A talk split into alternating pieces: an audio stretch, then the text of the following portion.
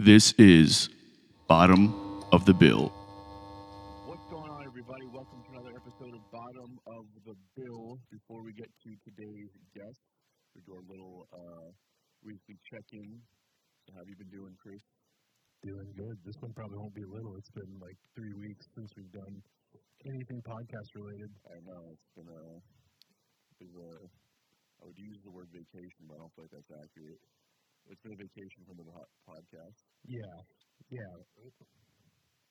That's uh, you spent time in LA. Yeah, That was uh, vacation esque. You weren't gigging. You were working, but you weren't yeah. working. I know it's weird. It doesn't feel like a vacation. I mean, I did some things that were vacation-like, but I did. I was like hitting jams and like you know, meeting up with people and like talking mostly Yeah. music-related things, and it was a lot of fun though, man. Uh, the, like the the jams out there, like a different kind of situation. Yeah, uh, there was uh, one I saw you were at. Um, didn't catch the name of it. The tiny jams. Yeah, Yeah, there's uh so it's cool. There's like a uh just a fun little anecdote I'll get to in a minute, but like so it's uh it's a studio called Tiny Room Studios and um basically when you walk in uh it's like a little waiting area and then they have like you they have like a like you open up a door hallway it goes down to like they have a studio um and they have like the upstairs which is like they have a big TV speakers where like they, they can watch content, review content and stuff like that.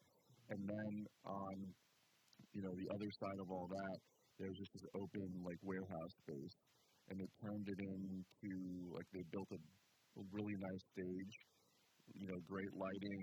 I mean, full PA system. Uh, and it, it could, I mean, it, they built it like a venue, you know. And uh, and then they host these jams there on Mondays and Tuesdays and uh, it's cool, but it's also a little, it's different. So like, you have um, the- like a house band that's like kind of different every every jam, but like also it's kind of same people. yeah, So I don't know, it's hard to hard to explain, but like a lot of the same like musicians that just kind of rotate in and out of the thing right. and um, like it's all improvised for the most part. You know, sometimes people go into songs, but like it starts off like an improvised concept, and then you know the musicians just kind of decide in the middle of a jam like when you know you're getting off stage and when somebody. So it's like, for instance, we'll be vamping on something for a while, and then a guitar player will just walk up and be like, hey man, I'm getting up now. And the guitar player just pops off, and the other guy plugs in while the jam is still happening. And the same thing, the drummer will walk up and hey man, I'm, I'm going to play now, and the drummer just gets off, and then the and the music just keeps going the whole time. Yeah, And it's it's cool if you if you're already into like integrated with with the scene. It's cool because like these are your friends and it's just whatever. I don't know anybody, right? so like for me to just walk up and tell somebody, "Hey man, I'm gonna play now," is uh, is a little intimidating. So I had to play one one night, and the rest of the time I was just kind of like watching just the dynamic of it because I went there three times, nice. and uh, it was uh, mean, I mean, musicians are just so good, and also if you're playing with people. Like I met a dude who plays in the Weeknd's band, and then somebody else who plays in J Lo's band, uh, and then like I was talking to this one dude, and uh, we were you know kind of shooting the shit or whatever, and uh, I was like, oh, who, do you play? Like, you play in any bands or anything around town? He was like, yeah, yeah, I played a couple bands. You know, one, um, he starts naming off a couple, and he goes, you know, free, uh, free nationals, and I was like, uh, what? he was like, yeah, with, with AP, and I was like, Yeah, yeah, I got, I got I it. got it, dude. um, and then like I met like five people there that also like it's a big collective of musicians, so like, everyone's getting cycled in and out for just for, for like, whatever's you know needed for the thing. So Yeah. it's like a whole it's a whole thing, dude. So I don't know, it's a different different world out there. So Fuck yeah. it was fun. Uh, I met up with Jose there. Yeah, I saw you saw some of the Jax homies. Yeah, Jake. I met up with Jake when I was there, but I, I saw Jose at the Tiny Jam. Then. Oh, nice. That's where we linked up the first time I saw him. And then uh, Jake, him and I just like linked up on a on a hike and just talked for a while. He's got a lot of cool stuff going on too, man. I've been keeping up with him, man. He's he's killing it. Yeah, A lot of cool projects, a lot of cool bands, yeah, some good shows. yeah. And he's like kind of mu- he's doing the musical director thing for this one project, and he was showing me some stuff they were working on. It's, I mean, really good, man. He's come. Uh, I don't like saying he's come a long way. He's always been like great, but just to see where he's at in his career now Yeah, is like really cool, you know. definitely. Well deserved. Yeah, man. So I got back, uh, I guess a week ago today, and I've been just uh, not. I haven't like stopped since I've been back. It's been gigging and doing working on this documentary, uh, Yeah. acoustic thing, and then uh, now I'm sick because of it. So it's great. You getting any closer to getting that thing, uh, making some progress on it? Uh, yeah, Jay is doing the the music side of it, so um, uh, he should be getting some drafts to me soon, and then I've been doing the doc part of it, so I've got like three of the interviews cut up already, uh, three of the songs on the interview side cut up already.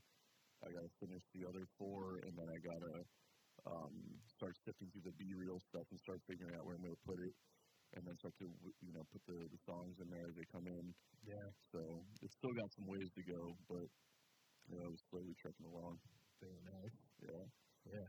So what's going on with you? Um, yeah, had a, had and in a busy run of work. Um, we uh, had my first Bay Kings gig last night, Oh, nice. um, and then I got another one tomorrow, and then today I'm headed to Orlando to play with Madison and the crew. Um, and before that, I had gigs every day this week, Monday, Tuesday, Wednesday. We started a new jam at Nine Ball, uh, Heaven, over on Uni- University here in Jax. Um, and that was a lot of fun.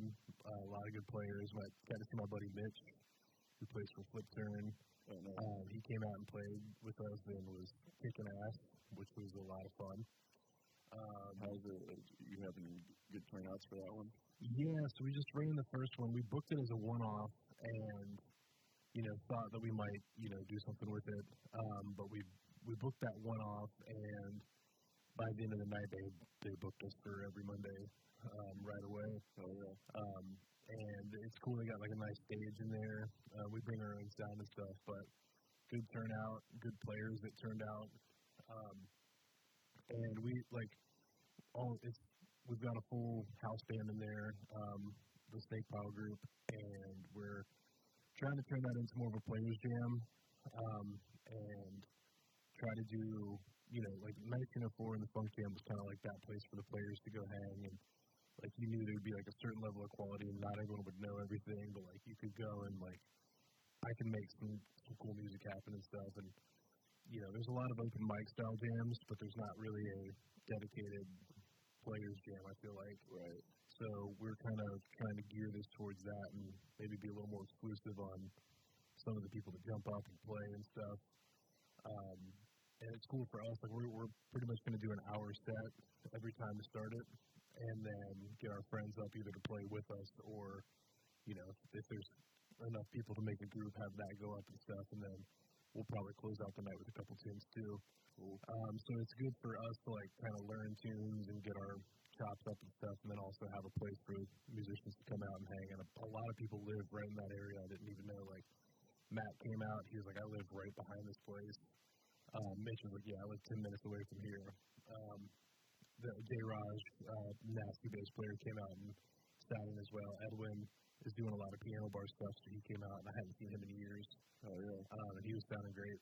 So cool spot. I mean, it's massive. It's I Really? did not. I like did not know what I was walking into. It is like taking up four shop fronts in this in this mini mart Damn. in this shopping mart mart thing. Like it's massive.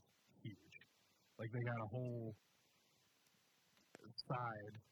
Like if you cleared out all the tables in that stage room area, it could be like a three or four hundred cap venue Really? by itself, and then there's another room that's kind of connected to it right next door that is the same size. I mean, it's Crazy. massive. So what what what is the place? It's a pool hall. It's a pool hall, yeah, nine ball heaven Yeah. uh, off the university. and uh, yeah, I, I will learn more about it as we go. But So who's in like who- who makes up the house band? so it's me, KP, Hamby, and um, uh, Jeremy King. Yeah, and Jeremy found it for us, and he was. talking- I think he had kind of something in the works, but he asked us if we wanted something on Mondays, so we were like, yeah, we'll take it. And it, you know, competitive pay, good pay for a four piece on a Monday, um, which is really cool.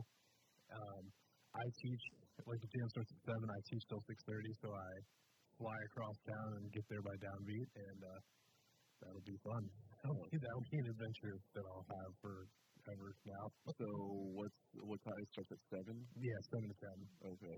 Um, yeah, and we just play a bunch of the tunes we've learned. Like we've picked up a lot of stuff for um, the um, for just doing these snake pile gigs. We figured we might as well play some stuff we want to play. So we've got like we're doing like YAM and um, what's some other spirits in the material world, some police, Oh, some Mirage. Um, we're it's a lot of stuff that we're just like we've always wanted to play this music and we haven't got a chance to. So Yeah. you'll see some stuff that you probably won't see around town a lot if you come out and check it out. Oh yeah. Um, let's see. That's the jam. I and everything. It's you know, it's a work blur. I can, even since the last time I saw you, we caught up. At, just working. I'm trying to think anything crazy. Just pretty much standard gig stuff and prepping some videos from the shoot. We got some more clips out from the uh, Time Life shoot from forever ago. Oh yeah. I think we dropped that video. I don't know if I've said it on here, so we hashtag dropped the video. uh, it's out in the world. Nice. Um, yeah, just trucking along, trucking along with all this cool stuff. So What's up, man? yeah, Um, good. Oh yeah, I- had a fun anecdote that I wanted to share about the uh, jam.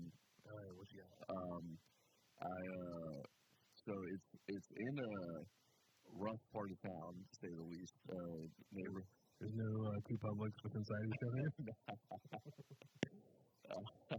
so check out our TikTok for that one. um, so uh, it's in Inglewood, Very nice. um, and uh, it was funny. Like like I I parked the first night that I went there. I parked like around the corner, and, and like Jose met me there, or whatever. And uh, he was like, uh, I was like, yeah, are you gonna play tonight? I was like, yeah, yeah, I got my stuff in the car. I'll probably get. it." He's like, oh. Get your get your stuff out of the car, dude. Don't leave that shit. And like he's like, for real though, like go get it. Like you don't, you can't do that. And I was like, oh, okay. And it's funny that my sister said the same thing, but like, you know, you hear people like you hear shit and you're just like, yeah, people exaggerate, but apparently you just you don't leave your shit in your car in LA. It just doesn't happen.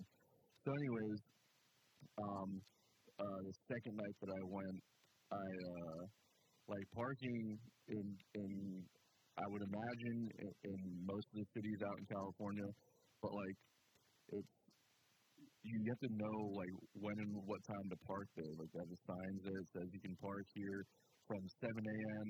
to 4 p.m. Uh, then after that, it's tow away, and then but except for Sundays where it's you know 11 a.m. to 9 a.m. or to, to 12 p.m. some shit. You know, it's always little things.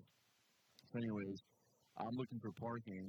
It's like late at night in this neighborhood that's very quiet and real uh, hood. You know, so um, I find what I thought was a parking spot.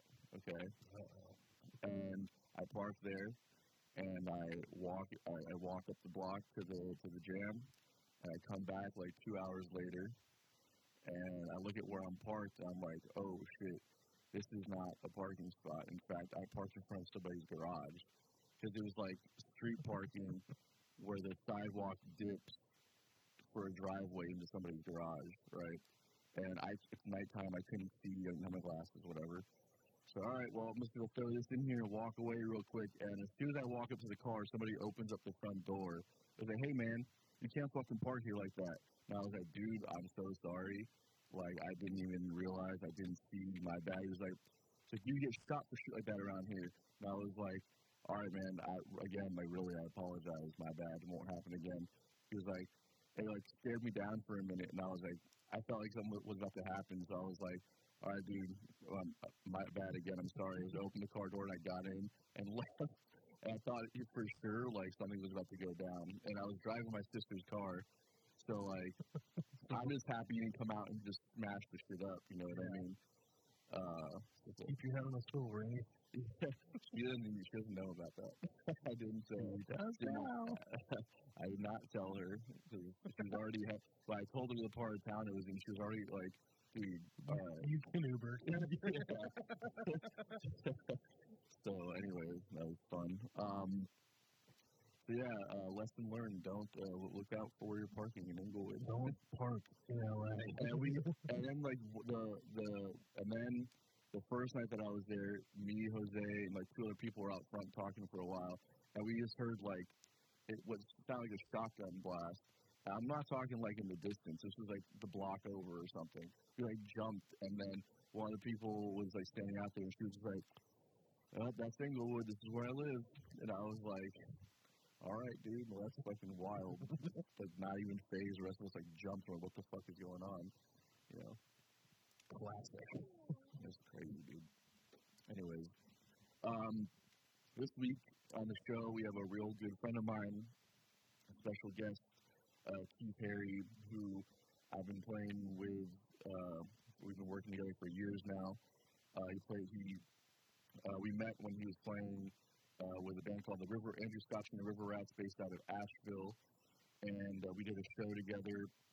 I don't know, probably eight years ago, seven years ago, something like that. And I mean, really hit it off with the whole crew. But Keith and I really struck up a good friendship as well, and just kept in contact over the years. And since then, we have worked on you know collaborations together. Uh, I did some stuff during COVID that uh, that Chris helped out with too, and that Keith played bass on.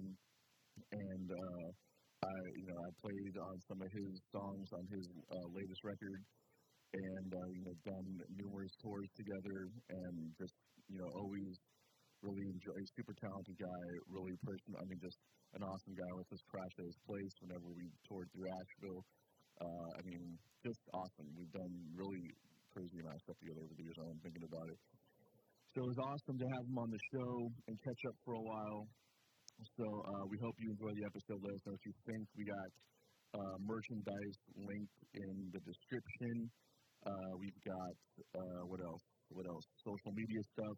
Like, sorry guys, I'm a little out of it today. I'm not feeling so hot. So um, yeah, but you know, merchandise, social media. Give a like, follow, subscribe, all that good stuff. And uh, again, enjoy the episode. We'll see you guys later. Peace. This is Bottom of the Bill.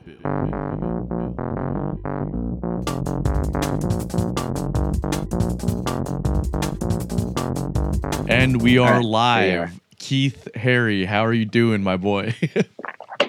Oh, not too shabby, my friend. How about you? I'm good, man. We've been trying to make this call happen for quite some time, so I'm excited we finally got it worked out and we got past all the technical difficulties. Yeah, and all the natural disasters and Yes, the natural disaster. I mean, it's always weird with the with the with the hurricanes here because it always makes such a big deal out of it. And Jacksonville, like North Florida, seems to be in this sweet spot, and we lost you again. oh no, I can see y'all. oh, you can see us. Well, the recording's still Yeah. going. The recording's still going. Yeah.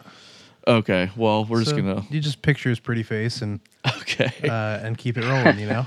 Um, so yeah, North Florida is always in this little sweet spot where we uh, don't really get hit um, very often, so it's nice.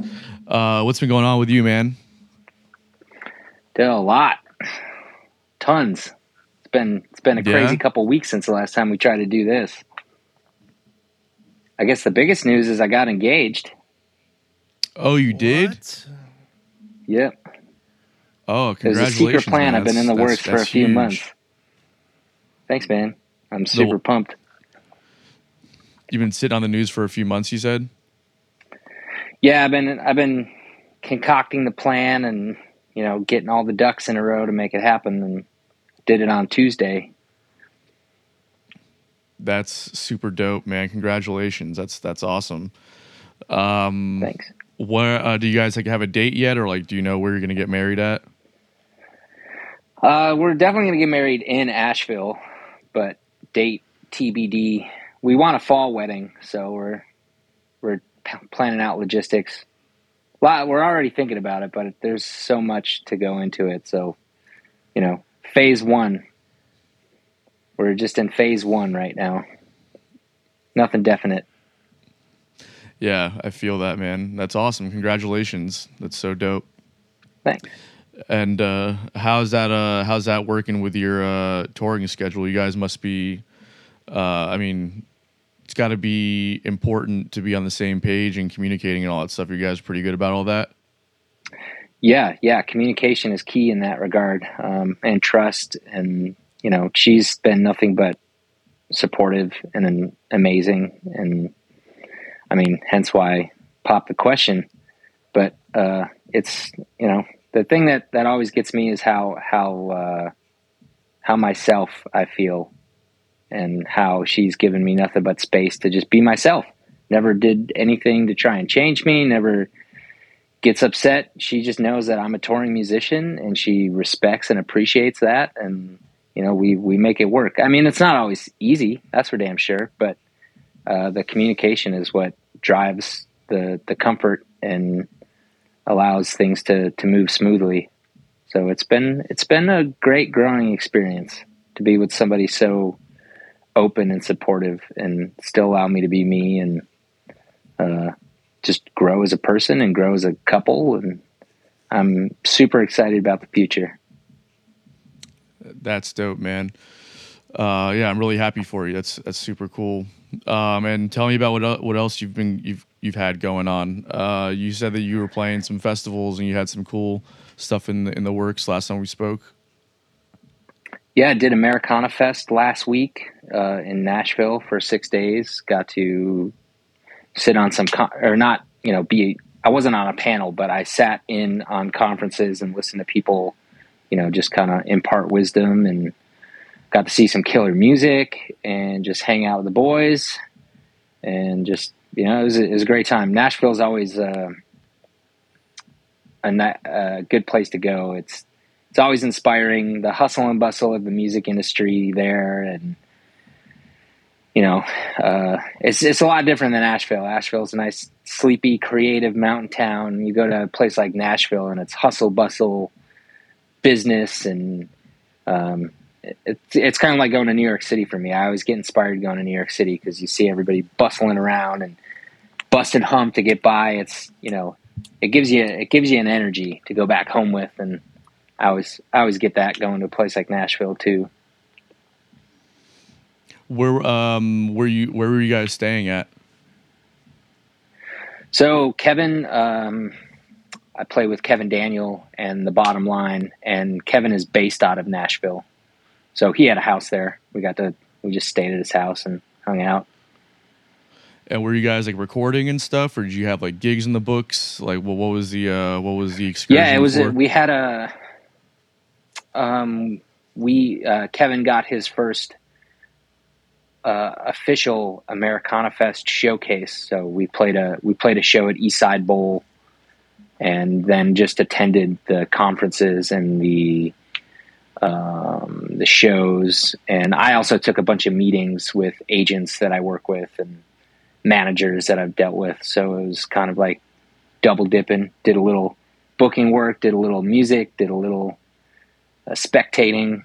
So it was all encompassing trip. Yeah, man, that's what's like to your point about Nashville and New York and and and LA and places like that where there's just so much going on all the time, especially in regards to entertainment and music, where like you can really experience like it's one thing to go to like a place like Asheville's got a great scene, you know, we talk about it all the time on the show where there's like there's like these cities with great scenes, but then there's like this there's this next level where like there's so much industry in certain places like beyond just the music scene. So it's cool to go to a place like nashville or new york or la and kind of see like all the subsequent kind of uh i guess infrastructure that exists to serve the industry. So like you can really find like you know there's management companies there's booking agencies publishing houses. There's like all these different aspects you can really dive into and I'm curious as to obviously like the, the music is a given. You know, people like Nashville's known for just having killer musicians playing all the time, touring, putting out great music. But I'm curious as to what your perspective and experience was like on the booking end of it there like what kind of meetings were you taking and if you're even allowed to like disclose any of that Yeah, I mean the meetings were just like getting to know the agents that I deal with more on, you know, I email and I call people all the time, but it's rare that we get to actually interface and be in the same room. So, you know, it's just an important part of the process where it's all about relationships. That that whole part of the the industry is just relationships, forging connections with people and you know one of the best ways to do it is face to face being able to be in the same room talk you know chew the fat. Um, not it's not always business either. It's you know just like hey what's what do you do in your world outside of this? And just getting to know each other on a different level and stuff you can't really do over email or phone. I mean phone conversations are great too. Easier you know that i would say emails is like one way to get it done. The phone call is the next level to get it done in a in a faster manner. But there's nothing like being in a room, and that's kind of like the top tier way of uh, getting an interface with people. And I, I just think it's really important to do that. So every time I'm in a place like Nashville with people I work with um, on that level, I I like to to get get to know them, be in be in the room, kind of thing.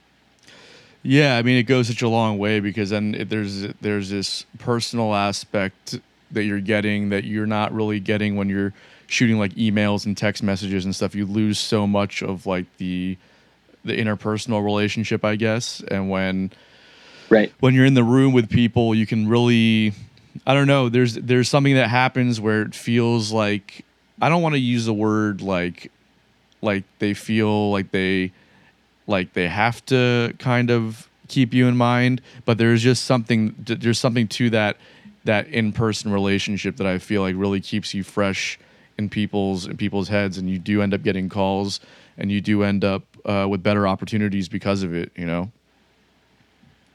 Well, yeah, I, I heard somebody speak on a panel once, uh, and it was the agent for like Bad Bunny. It was like a monster agent, um, somebody doing huge stuff, and um, his thing was like, you know, in the end, th- this is a human experience. We're we're humans. We we need to make it a human experience, and when it's all digital emails and there's barely phone calls or you know the in person interaction, you kind of lose the fact that like it's humans dealing with each other. So to put that hu- humanity to it when you're in person is is uh, super critical because you can't let the business side of it forget that this is two humans trying to make something happen and we're we're really on the same team. We're not at odds. We need what's best for everybody because if the venue fails then the artist doesn't have a place to go. And if you know the artist it's it's a um, it all revolves together. So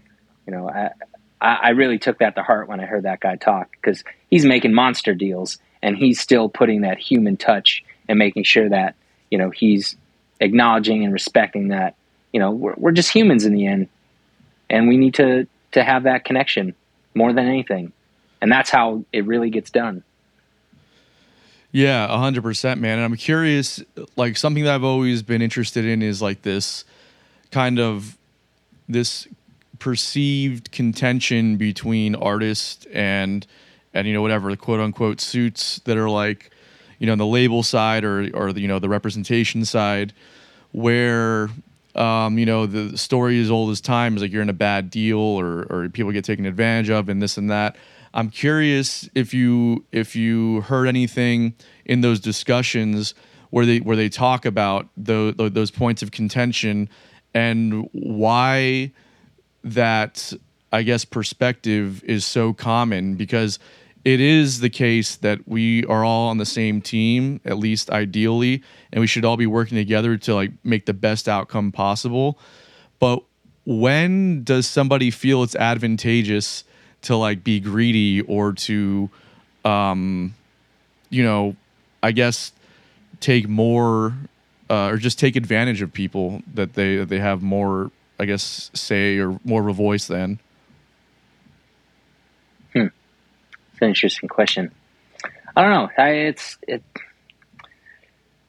I think some of that cut just comes from maybe lack of understanding.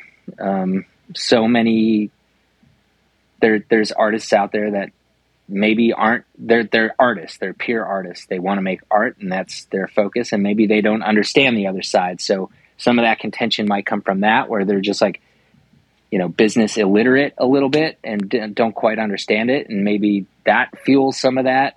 Um, i mean there's definitely snakes out there 100% um, but that applies to everything really. There's you always got to have the watchful eye out for the snakes. But I, I don't know. I, I, don't know where that that is stemmed from but it, it, it could be so many things really. Yeah, and it and, and in like- the end like though like industry that's, it is realistic that Sorry, go ahead. I was just going to say, you know, like in the end, artists do end up getting paid the least sometimes, and you know that, and for the people creating the the the art and the you know the quote unquote product or whatever, you know that that they they tend to be valued the least, and I think that's overall. It's you know, people don't people live their life with art, but don't seem to value it accordingly, in my opinion. Sometimes. Um, but uh, so yeah, I, I could see the contention coming from that too, because you know, if you got a manager, that's 10, 15 percent. You got a booking agent, that's 10, 15 percent. You got a tour manager, you got, and all these things start to dwindle down, and then the artist gets paid. You know, so that's I could see some contention coming from that too. But you know, you got to spend money to make money sometimes, and uh, you need a team, and people shouldn't work for free. But it all needs to be balanced. Again, back to communication, the human touch. Um, that that can really help um, ward off that those contentions and miscommunications and all that stuff. So it's a crazy world out there, hard to navigate, hard a lot to keep track of. Yeah, for sure, man. And I feel like communication is like the like the like the thing there with all of it because there I- I can definitely understand why an agent or a manager might be thinking well, you know, we're doing X, Y, and Z, and if you didn't have this representation, you wouldn't be getting this, this, and this. And then, like, there can be, and if we're not all in agreement, like, sometimes there's like these gray areas, like, okay, well, where's the money coming from, and where are, like, and where are we taking the money from? If we're taking a percentage of the business, are we taking a percentage of, of one aspect of the business? Like, and then sometimes when things aren't like clearly laid out, which is why contracts are so important. I was just talking to somebody about this the other day. Like, if there's not a clear and direct line where everything should be going to and who gets what, then that's where I think the miscommunication comes into play. And then people start to feel like they're getting screwed, you know? I heard a great line um, at one of the conferences this past week that contracts aren't for people you don't trust. Contracts are made between friends, so all the things are lined out, you know, black and white, and you can stay friends. And I was like, that that's a great that's a great point. You know, if if it's super pro and super clear cut and direct to have a contract, and who better to want to keep a good relationship with than your friends? So that that was like so poignant and just punched right home. I mean, yes, contracts are for the snakes too, but you know, you want to stay friends with somebody, let's let's talk it out directly up front. I like that. A hundred percent, and and furthermore, like be extra wary of the people that are like, we don't need a contract. you know what I mean? Yeah, like exactly. those people that are just like, you know, we can do this on the handshake, or we can, you know, yeah, we just we sit here in person. We've had a discussion about what the expectations are, and we can just leave it right here. Anybody who is trying to um, dismiss the value of a contract, I think is super. You have to be super cautious with people like that. Yeah. Yeah.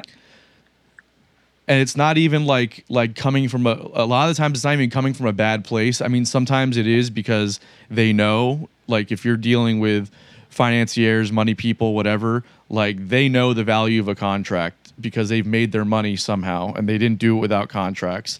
So if they're telling you not to worry about a contract, that's fishy. But then there's the other side of it where there's a lot of people out there that don't have any experience at all. And they just they, they want they believe kind of what the the the perspective is that you were saying before where it's not for friends, it's for the snakes. But so like they they avoid the contracts altogether. But that's so like, you know, and and that leads to destroying friendships. So to have it all lined out, clear, and where everything's going is the most important thing by far. And anybody who tells you we don't need a contract is either misinformed, ignorant, or they're just straight lying to you. Yeah, agreed. Uh, direct communication, best way to get through many aspects in life, not just business and, and music. Oh, 100%, bro. All right, guys, this episode's brought to you by Best Buds CBD Store. If you're like me, maybe THC isn't always the right high for you, or maybe the legal status of THC has you a bit hesitant to indulge. So at Best Buds CBD Store, they have an array of CBD and Delta 8 THC products. These guys truly care about their service, so everything is meticulously sourced and prepared to deliver a top notch product and experience. If you head to their website, you'll find all kinds of educational information regarding Delta THC and CBD. Uh, not to mention, if you use promo code BOTBPOD, that's B O T B POD, you'll save 10% on your order. This is not a one time deal. If you use promo code BOTBPOD, every time you place an order with Best Buds, it will give you 10% off. That's in perpetuity forever. So head over to bestbudscbdstore.com and start saving on all of your CBD and Delta 8 products. Enjoy, guys. So are you um so when you were there were you uh representing uh on behalf of Kevin or were you doing like a uh was it just like a freelance thing? A little bit of both. I was there, you know, making connections with Kevin and talking to people um, to help him out, but also for Silverados, the venue I booked for. Most of the agents I deal with for that venue are all based in Nashville, so a lot of that was there. And there's some crossover because you know you get to talking about, oh, what what are you up to, and blah blah blah. It's like, oh well, I play with this guy, and then it all kind of loops in. Um, being on both sides of the coin, kind of being in the business aspect and the artist aspect, it's nice to have a little overlap. Kind of why I learned it because I saw the value in knowing some of that stuff and uh, being able to utilize those skills to help the art. Yeah, man. I mean, I mean, obviously, like as an artist, it's important to understand the business side and also just be able to have like that other, just to diversify your skill set and your revenue streams as well. I'm curious because I run into this like doing the podcast and the Rolodex of people to know. I'm sorry. I mean, if you know a bunch, I said, and to just expand your Rolodex because, you know, you need agents, you need managers, you need other artists, you need photographers, you need the whole gamut of uh, professions to to make it make it happen. So it's never never bad to branch out. No, hundred percent. And um, so, something that I always get concerned about, like doing this podcast and like having represented, you know, a side hustle when I was doing that. It's like this kind of perceived the shift in in perception of, of of you where it's like you want like you're you're doing all the extra stuff because you want to make your you want to you want to enhance your ability to be an artist but do you ever feel like sometimes you become known for the other thing and then you're like well wait a minute i'm actually like at heart i'm an artist and i'm only doing this to like prop that up so when you start to become known for the other stuff and less for the artistry like does that ever did you ever come across those feelings and like how do you like i guess manage like manage that Oh, all the time. I think about that constantly.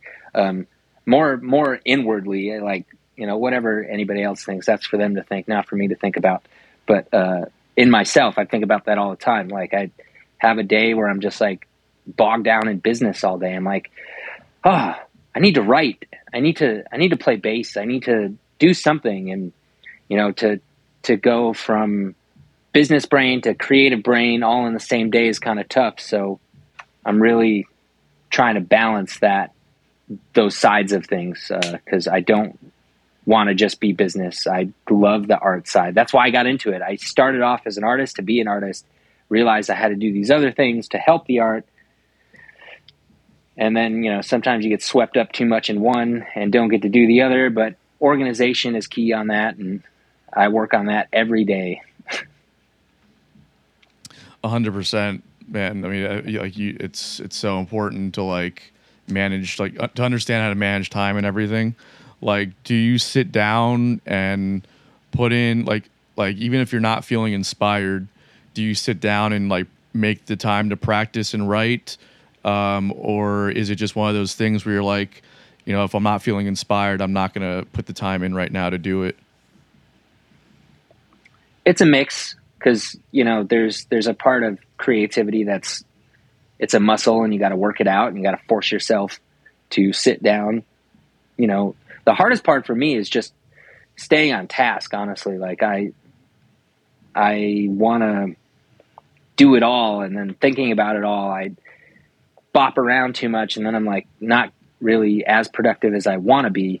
So for me it's getting routine and structure down and you know if i'm trying more and more lately to just force myself to create something someday even if it's just picking up the guitar or ukulele or bass for 20 minutes and just playing something no matter what it is no matter what i'm feeling just play it and see what happens and those start to add up to bigger moments later on and keep that muscle flexed um, you know sometimes if i get too bogged down in the business side i'll just pick up the guitar and take a break, play that for 20 minutes. No purpose, not like I'm okay, I got to practice this scale or this song. It's just let it flow. And that that seems to be very helpful to calm the mind, stay on task, keep that muscle flexed. Um, like today, you know, today was kind of a light business day in the in the morning, and um, I'm gonna hang out and chat with y'all for a little bit. But then, you know, I got a new pedal and I'm going to just play some bass and make some tones. And, you know, today's just my creative day. I'm not, Hell yeah. I got all my business done. So time, time to write, time to play, time to just relax, uh, in, in the creative world. And then tomorrow back to business and, you know, just trying to, trying to keep that kind of flow. Yeah, man. It's uh it's it's important to like to keep putting the time into that stuff because it can be it can be very easy. I know for me to like get caught up in in the other stuff, you know, like when um like I uh, the biggest fear that I always have is like and Chris and I were kind of talking about it last night where it's like, well, you become known for doing this thing and then you stop getting the calls for the other thing or like just it, you, even just staying in people's heads about that you're like an artist still. And i always get or and you know people like now come up to me like well you know I, I love the podcast. Do you play it all? And i'm like wait like I, the whole reason why i do the Ah. podcast is because i as I because i play you know so you start to like get this thing which which i agree with you where it's not so much about people like how, how they perceive you is not really any concern except that unfortunately i feel like there's a bit of concern there because you still want to stay relevant in people's heads as an artist and as a musician because you still want the calls. You still when you put something out you don't want to be something like oh i didn't even know that you did that and then like people have this expectation like it's not going to be very good or whatever it might be um, and then furthermore Yeah, that's a good it, point. it you know and furthermore for me like i feel like it adds to this already like constant idea of the fraud complex where we're already wrestling with the idea that we're not maybe where some of our idols are at or you know um, if we're even really are we even really operating in the same world and Right. then to have people come back and and and say things like that and to know you for one thing and not the thing that you really want to be known for kind of like plays into that even more so it becomes this very um internal struggle i feel like Devil's advocate though. Yeah. They uh they know you at all, you know. They find you and then you're I mean, the two things are obviously linked. Maybe at the surface level they just see something briefly, but like the avenue to find It it all directs back down to the thing. That's true. So like they, you know, as opposed to not knowing you as a guitar player or a podcaster, they find you as a podcaster and then go, "Oh, he knows what he's talking about with this music thing. Let me see what that's about. Oh, he's got albums. Oh, he plays live. Oh, and then you you rope him in one way or another. So like, it, I could totally see that and see how it feeds that because it's like, well, this is just something I do on the side. But at the same time, they didn't know you before. The people I'm thinking are probably saying that to you probably didn't know you before or something like that. Right, right. So it's like you got them. You won in a roundabout way, Yep. and Yeah, hopefully yeah. the hook drags them in deeper. But uh, you know, if they don't, you know, they still know you as someone who's out there doing something, which most people don't even ever get the chance to do, let alone do two things that are dope. So That's true. I appreciate the uh you got it, bud. Dumb optimism. Coming optimism. in with a silver lining. Yeah. Dumb optimism. I mean, I mean that. That's why I always introduce myself as a musician. Like I'm a musician. That's what I do, and then I do all this other stuff. And you know, that's one way for me to just keep that going in my brain too. Uh, of just like I'm a musician. That's what I am. Because fighting imposter syndrome and crippling self doubt is uh, is is you know uh, part of the game sometimes. so you know those little ways to just remind yourself like yes i am this i am still doing this i'm still a part of uh, what i want to be doing and and those little reminders to yourself can go a long way Yeah, for sure, man. And I think you're somebody that's done a pretty good job of of kind of exploring different avenues, but you know, also maintaining your role as a bass player and as a writer. Because, I mean, I, I, obviously we keep up with each other, so I see that you're like touring with different artists, and then you're at home and you've uh, you know you, re- you release a record, um, and then like you go back out and you tour with different people and then you've got like the booking side of it so you know uh i know that from i know that you're feeling a certain kind i know that you have your own internal struggle but from the outside it looks like you've got a put, pretty good grasp on how to manage all of those things you know? Yeah well uh, i appreciate that. Because uh, my mind runs a lot faster than my outwardly appearance that's for sure. Feel that um do you uh are you playing with anyone else right now besides kevin are you still playing with andrew at all Uh, yeah, uh, time to time, uh, I still get calls from uh, Andrew and still have availability for that. But uh, I'm kind of trying to take this next couple months a little easy. Um, got you know big things starting up again in end of January. So you know, try. I really want to write again. I miss writing. I miss being in the studio. I still got a couple songs in the can um, that I didn't release from the last string of songs. So I want to get that together. I got a cover a cover tune that I really want to put out. So I, I'm just kind of feeling this creative fall energy. Um, it's naturally when things die down a little bit. So a lot of I took I took away from this conference too is uh, just you know the, the planning of things and waterfalling things out. And I just feel like I need to like get a bunch of things in the can so I can really you know start putting out things consistently and and just um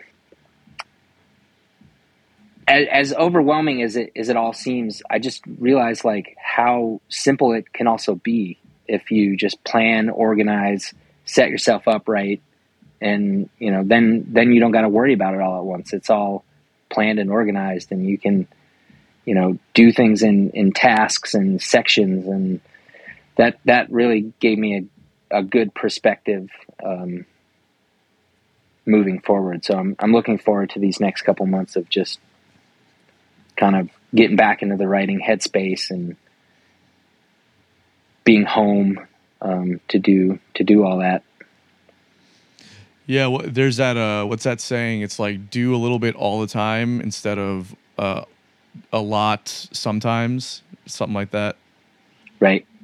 Yeah, yeah, yeah. Yeah, and that's like that's like something that uh that you know I think it's important to do because like the the next part of it is like we can sit here and timeline things and do X, Y, and Z, but then especially on the creative front, um, I know I'll speak for myself on this. It's like sometimes when you have the downtime, uh, you're like, man, I just want to take the downtime, but then it throws off your whole plan. Like I'm going to backlog content now. I'm going to so that when it comes to this time, I can do X, Y, and Z. And then all it takes is for, for you to have like one day where you're like, um, you know what? I'm not going to do this today. I'm going to do this tomorrow. And then, like, literally, your entire plan can be disrupted for the next few months because you just didn't do something on one day, right? Right. Yeah. Self accountability is big. Uh, I I learned a lot of that during the process of making uh, the record I put out in February. You know, I I did a lot of that record because I needed to hold myself accountable. You know, those days where I didn't feel like doing anything. Um, it, it's easy to fall into when you're touring and traveling and moving all the time. Like, but I needed something to be accountable for, and that that really that really helped me um, get in that mindset and keep a little of that discipline. I mean, we all need downtime too. Like, we don't need a productive go go go go attitude all the time. That's going to kill you faster than doing nothing. Um, but in balance and and having the balance of that and the self accountability. Because when you're a freelancer, when you're on your own time, your own schedule, your own desires, it's very easy to fall into that. Like, well, I don't have to do that, so why am I going to do that? I don't really need to. But you know, even if you have no rigid timeline or no, you know, um, nobody breathing down your neck, it's it's still good to have that that mentality of like, no, I'm going to do this for me. I'm going to do this for whatever reason, and just just keep that accountability in check. And I, I found that to be very soothing of an anxious anxious mind and very fulfilling. Um, once you've you know completed a set of tasks or a project or something, it just there's there's a good rush of uh, confidence and good rush of you know just maybe a new skill set or something um, when kind of go down that path. Yeah, there's like a it, like for me, I like when I talk to people about it, and then you, I don't know if you've if you if you've ever been met with this before, but like when you tell somebody like, well, no, I gotta I gotta be up to do X, Y, and Z tomorrow, and then they're like, well, you don't need to do that. And it's like, no, no, no, it's it's self accountability, like what you're saying. Like you have to hold yourself to that standard by telling yourself that you need to do it. It's like because at the end of the day, we can say that you don't really need to do anything. Well, your your boss tells you, my boss says I got to clock in tomorrow at 8 a.m. So I have to do that or I don't get paid. It's like okay, but like the end of the day, you don't need to show. You can wake up and decide not to go to work tomorrow. So is there is there a consequence for that action? Yes is it is a consequence more obvious than maybe the freelancer who's trying to backlog something for whatever to do whatever? It's like yeah the consequence is quicker and it's more obvious but it's not any less crucial i don't think. So so sometimes it's it's very disheartening when people dismiss the idea of self-imposed uh, deadlines right? Do you ever come across that? Not necessarily from other people but yeah uh, i um, I agree. Uh, they're, they're, I think you just nailed it on the head. Exactly what you just said. I mean, I think the biggest consequence of that is psychological, at least for me. Like, I get far more down and anxious because I feel like I've fucked up or I've wasted my time or or was lazy and, and should have been doing something like that gets me way more down um, so that's why I, that that accountability is crucial because it, it really helps to uh, ward off those kind of feelings. And to me, that is some of the the worst of of this kind of lifestyle is just having those down moments and like feeling like oh my god what am i doing am i really uh, uh, going back to imposter syndrome or something and i feel like really the best way to for me to keep that away is is doing something and being proactive and having accountability and organization and all that. So, um, yeah, I, I, I think I think having that poo pooed is is is just not uh, not helpful. Yeah, for sure, man. Which is why it's important to have people around you that can understand those things, even if it's like you know the the, even if it doesn't necessarily mean monetary gain right away. Just to understand that like I need to do X, Y, and Z because you know this is the outcome that I want in the down the line. And it's interesting for like for artists across any uh, artistic endeavor, whether it's music, acting, uh, you know, the fine arts, whatever it might be, like having like that will to wake up every day and really get after it to create your own outcome is such an important i mean it's it's everything in this in this grind and it's Yeah. interesting that there are so many people that like for for all of that there are so many musicians and artists in general that are that are so um there's just a reputation for being flaky or unreliable and it just seems i guess the the nature of being freelance and and kind of existing in that world is like the lack of structure which can lend itself to that kind of uh i guess flakiness or or whatever but it seems that it's it's something that's very prevalent amongst artists uh, in, in a world where you need to be like totally self-reliant to be successful Yeah, there's definitely that tendency. It is, uh, I guess, kind of a stereotype too of of artists. Sometimes, definitely heard people characterize artists like that. Yeah, man. I, th- I think it's just like the lack of structure and the lifestyle and everything that that it lends itself to it. But it's also like just a creative brain. I think can be so scattered and uh, and hard to lock down on one thing. Um, and then there's also like, do you ever find that you know you've put a lot of a lot of groundwork down on on something, and then you have like these periods of like you know maybe a couple weeks where there's a lot of waiting to be had. And then in that waiting you get anxious and you're like i'm not doing anything. I need to do something. So you start like another thing that was too big of a project for you to do.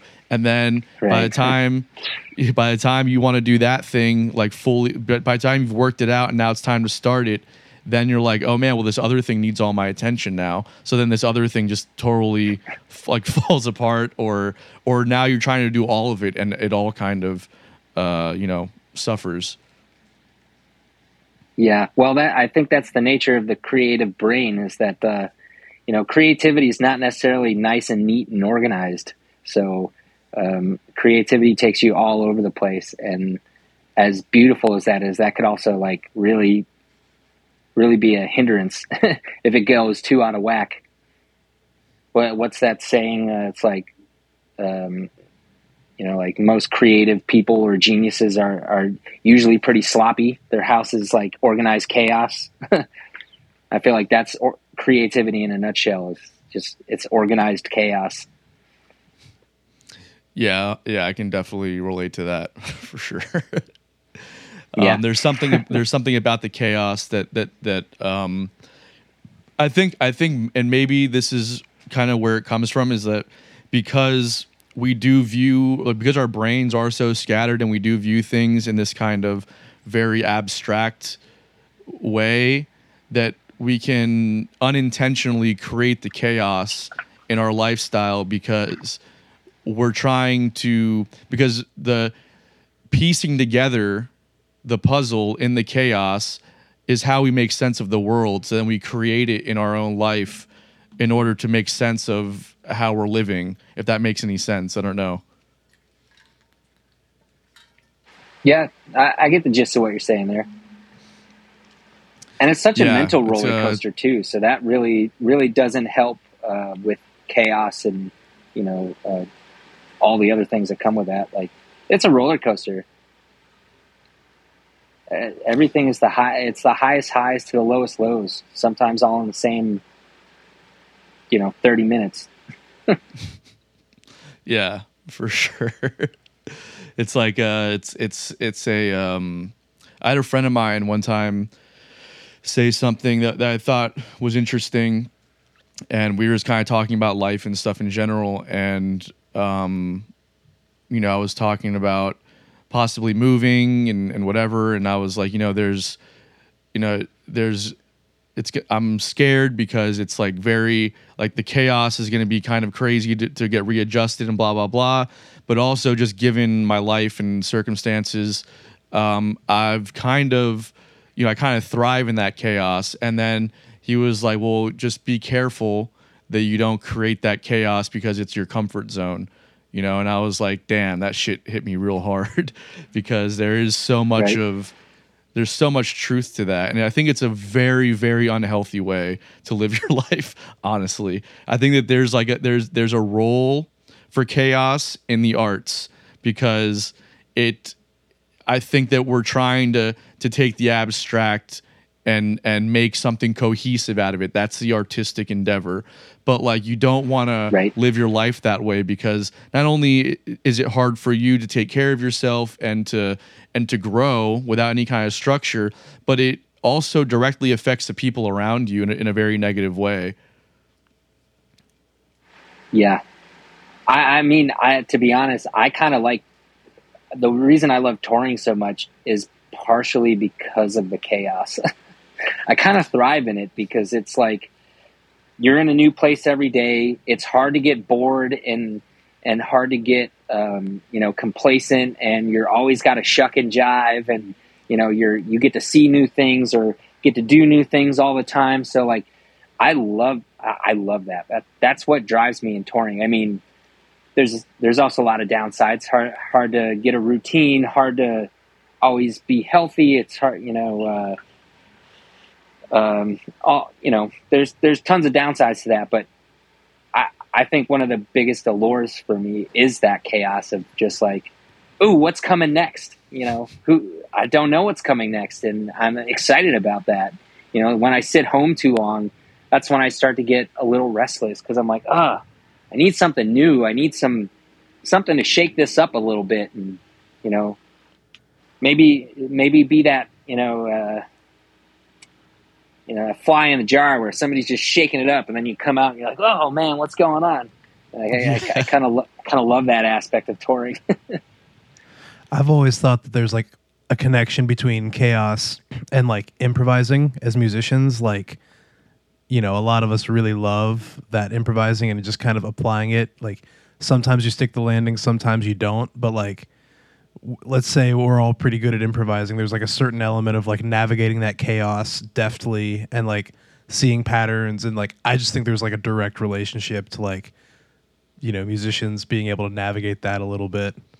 it's the only world I think that makes sense to us if you're a musician that thinks like that. Because then you have like people like that don't improvise that find that chaos to be you know anxiety ridden and it it it cripples them. They they want Yeah. they want to play like if you look at a a band like you know Tom Petty and the Heartbreakers, right? Like there was not. If there was any improvising, it was it was like you know like it was over structure. yeah, it was over a structure, and even that is a stretch. I feel like you know.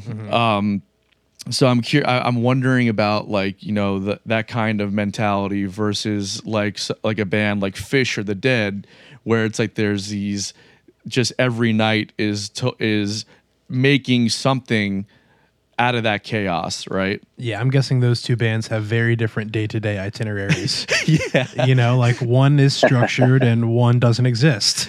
right.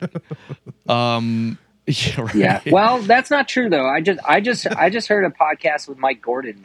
Uh, it was uh, Inside the Musician's Mind podcast. I don't know if you guys have ever listened to that, but uh, I I listened to the Mike Gordon one on that, and you know he was talking about how they create set lists for the night, and he was just saying like Trey wakes up at six a.m. He writes about hundred songs.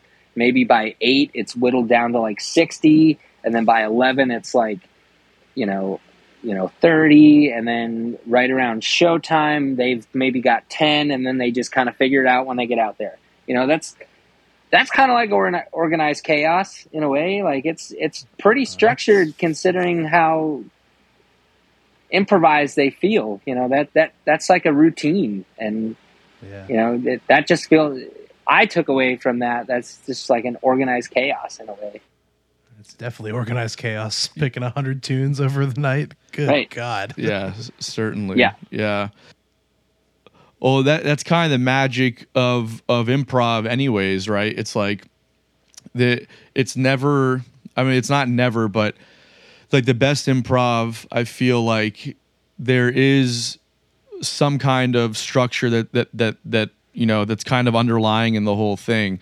A lot of the times, you know, what's perceived improv is just people like if you look at Umphrey's McGee, like they there is a lot of improv to their show, but there is a structure also that they're following to kind of prop up the improv elements to it.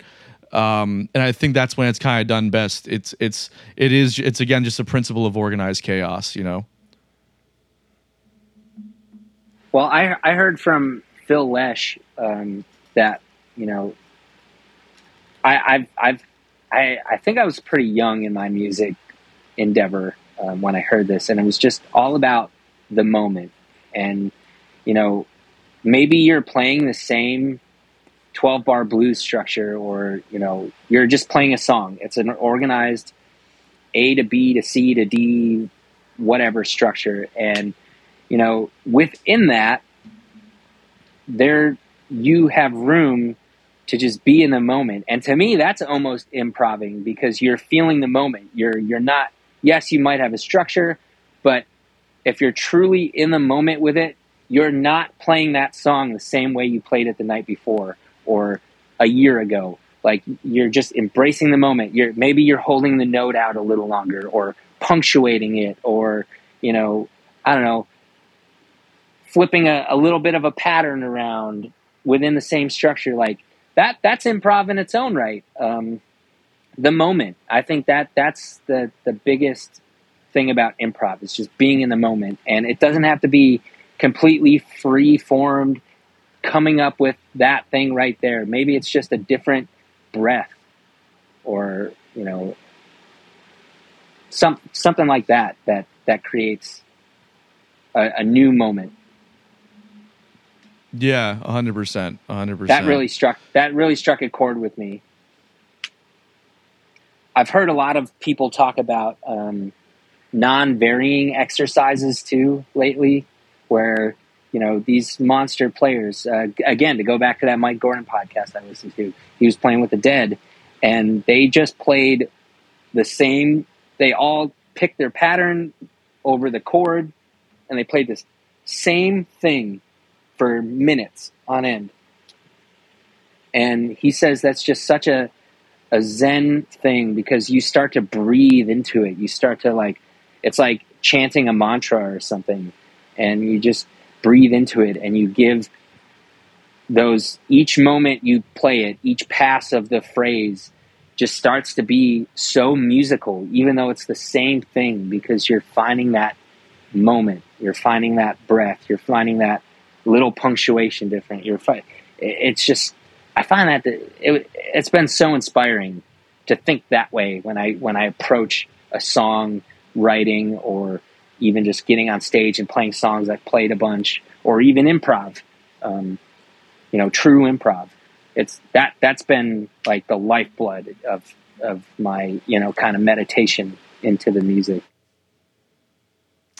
Yeah, it's a reminder to uh, to be present when you're playing, regardless of what it is, because all too all too often we can get caught up in just you know playing the gig. It's the same songs, or even if there is like jam sections or improv stuff, you know, there's you're playing with the same people, so there's this kind of like there's this language that you that's predictable and and uh, you can just become something that that becomes passive to you.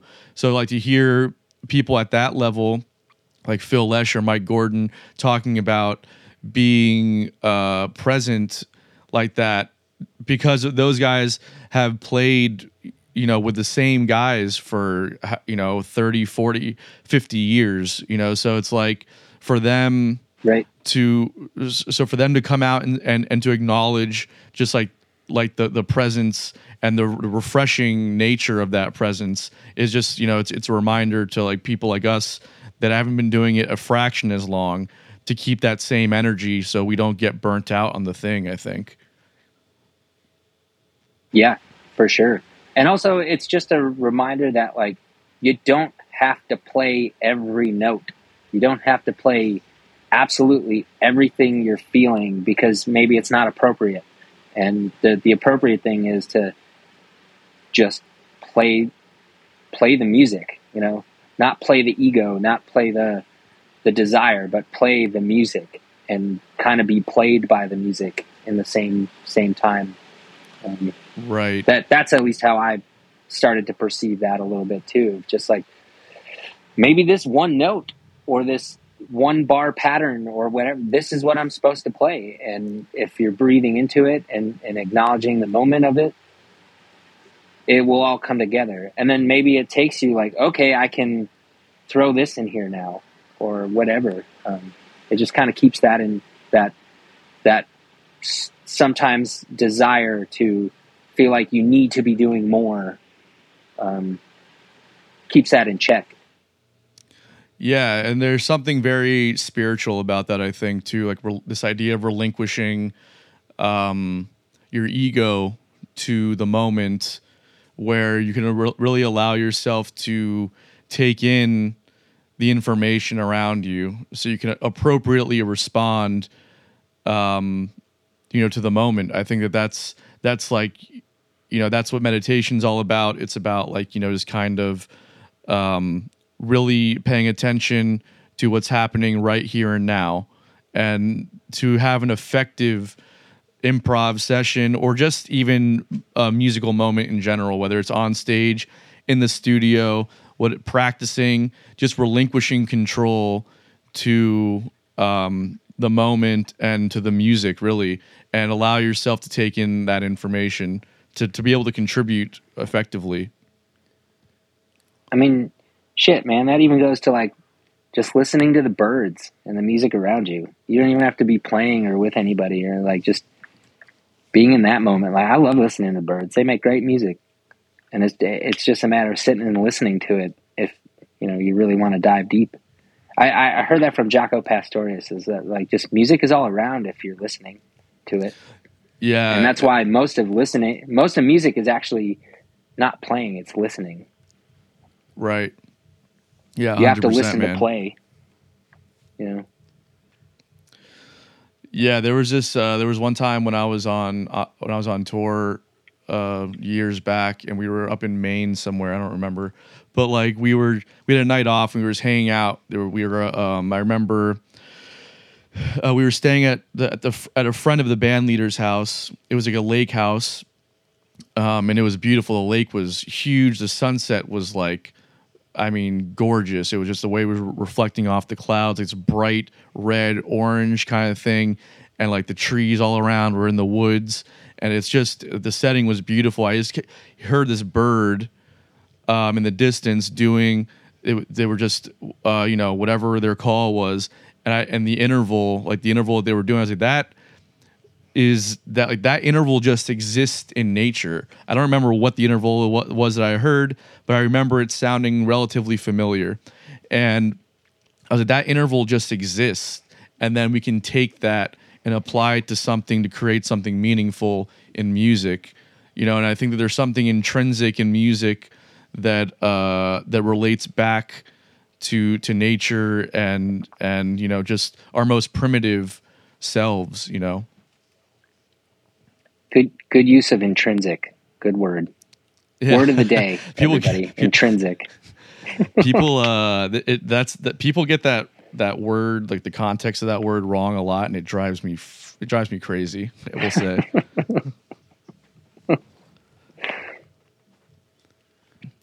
but uh but yeah But so yeah, I don't not know, to make a joke of your point. Yes, that's a beautiful point. but yeah are you familiar with our segment unpopular opinions Uh, vaguely. Okay, so basically what we do is we go through and we each say an opinion that we feel like is unpopular and then we discuss it for a few minutes and then we move on and then we, you know, then that's that's the segment. so um it's uh it's fun. We try and keep politics or religion out of it. However, if you'd like to go there, uh that's totally uh on the table. But um so Chris, you want to go first? Donald Trump is the best pope we've ever had. Wait a second. All right. All right, this one probably won't hit super hard with you, but there are people out there and myself that are tired of it. Um, online video gaming is no longer any fun because people are just so fucking good at it. Um, Interesting. Yeah, I'm I'm don't have a lot of free time, but I have an Xbox and maybe once a week if I've got a window, I'll go and sit down and play. And I love like the first person like role games like Red Dead Redemption, Grand Theft Auto, Fallout. Very like at your own pace, just like fun games. And recently I got uh, on Call of Duty and played with my brother, and it was miserable. I did not enjoy it at all because I I spent more time dead than I did anything. Yeah. People are just so good. I mean, they're all professionals, and I'm just like wandering. It it was not fun in the slightest. I'm like, who enjoys this?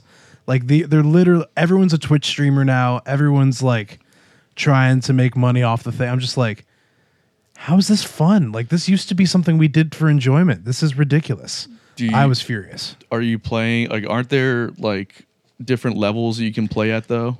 This is the lowest level. like there, there, there are ranked like things you can do, uh, and then there's just like the unranked, you know, kind of free for all stuff, and that's where I go. I'm like, oh, this will be good. No, like even just those are a free for all death match, and I'm just like, all right, this is insane. I've been playing this game for honor, and KP will walk in. He goes, dude, you suck. you are just terrible. He's like, I haven't seen you block anything once. I haven't said like, what are you doing? I'm like. I don't know, dude. I've, the game came out ten years ago, and everyone's a professional at it at this point, and I just thought it looked fun. So Yeah. here's that. So fuck me, right? Yeah, exactly. So much for free time. Now I'm angry. like, oh, good. That was a good use of my free one hour I had this week. Is just yelling at a screen. yeah. this is cool. Um, yeah, so I'm really, really enjoying this avenue of relaxing that I've picked. It's really great. Do you play games, Keith? I do not. Yeah, I, I, feel I'll that. play like I'll play Risk on my phone, maybe, or some Settlers of Catan on my phone, but that's the extent of it. I used to be back in the day uh, when I was a kid. I'd game till my I couldn't sleep for two days, but um, not so much anymore.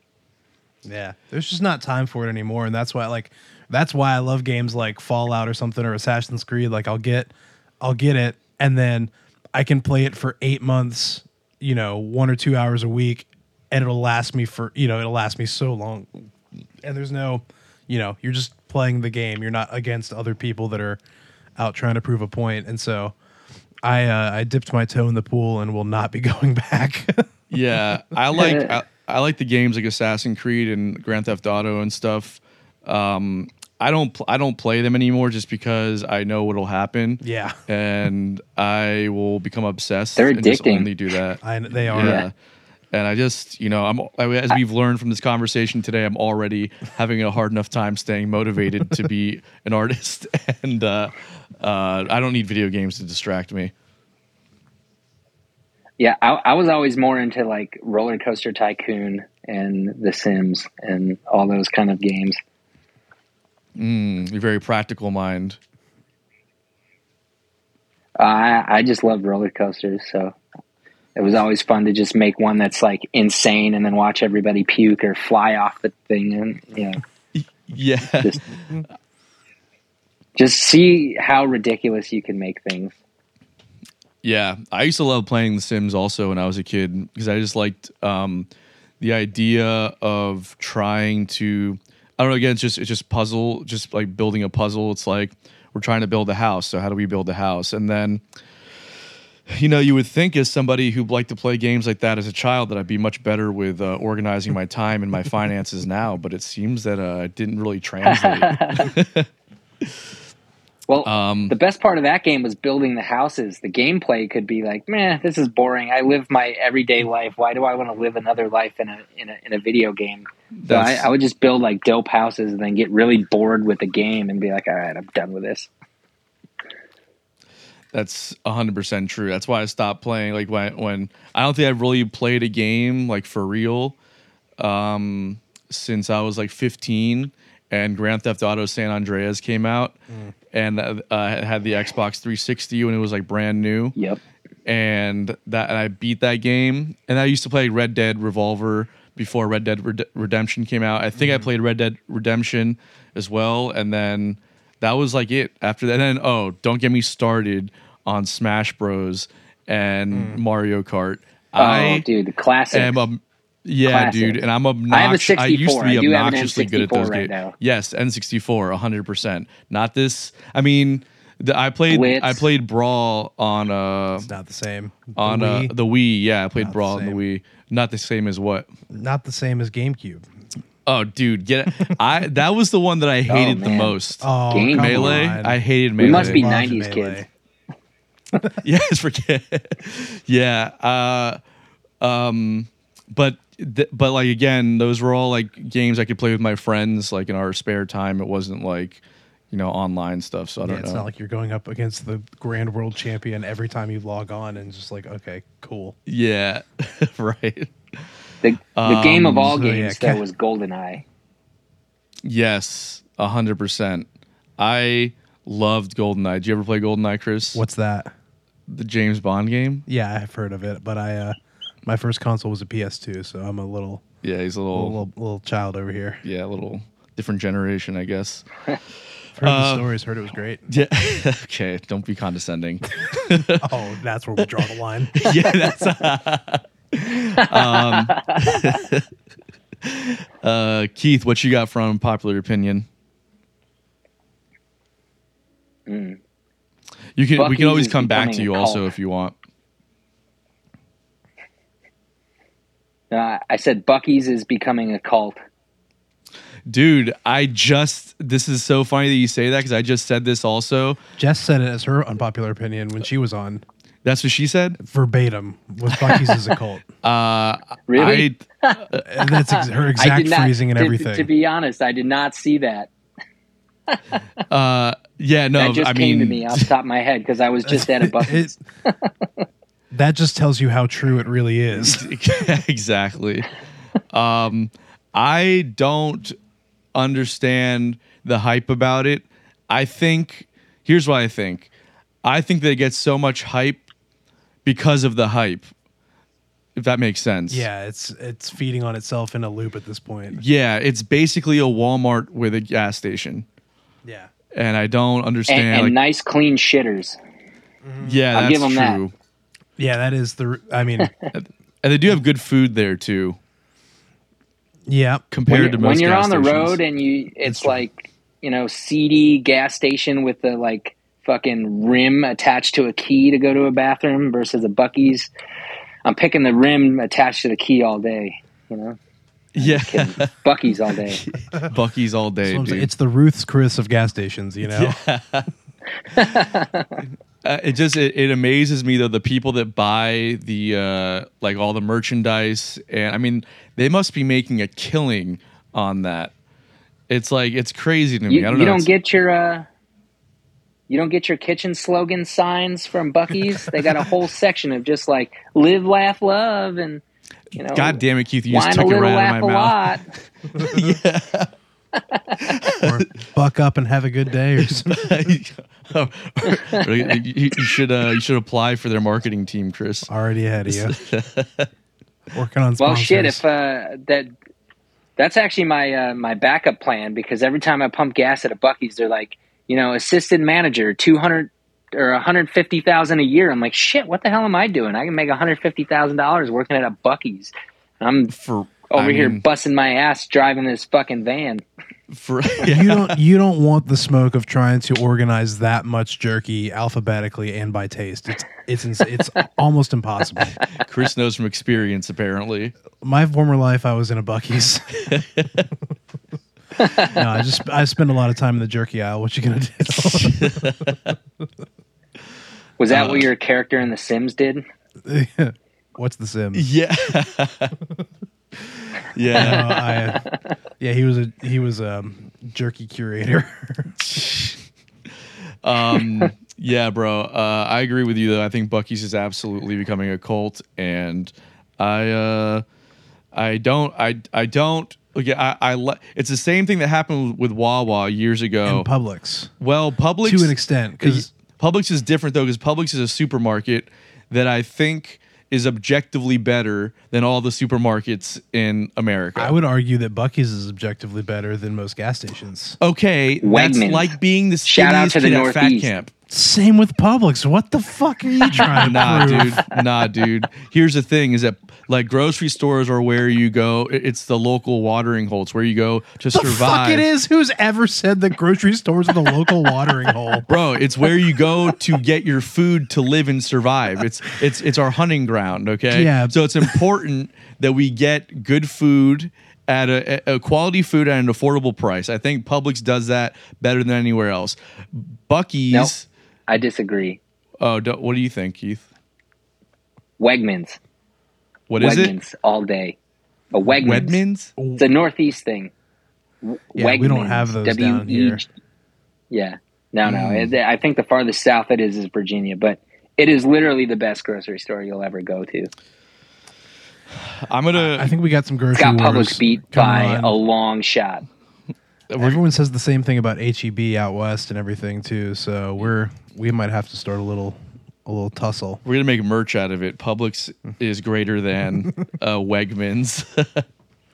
you hear that, Wegmans? We're coming Let's just for do you. a grocery store tour.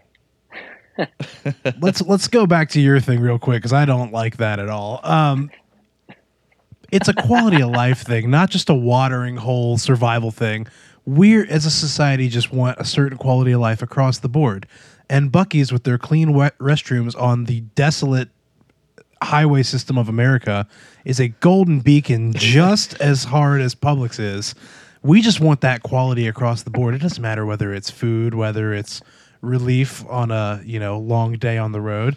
We just want that quality. so you're telling me that you're part of the Buc-ee's cult? Fuck off. okay. And come find me at Buc-ee's in the mascots. You've eaten too many beaver nuggets, it man. what? Yeah, mine's the I I couldn't get the one here in St. Augustine. I got to go to Daytona every day for my shift. That's a real commitment. You're gonna drive an hour and a half south. I do.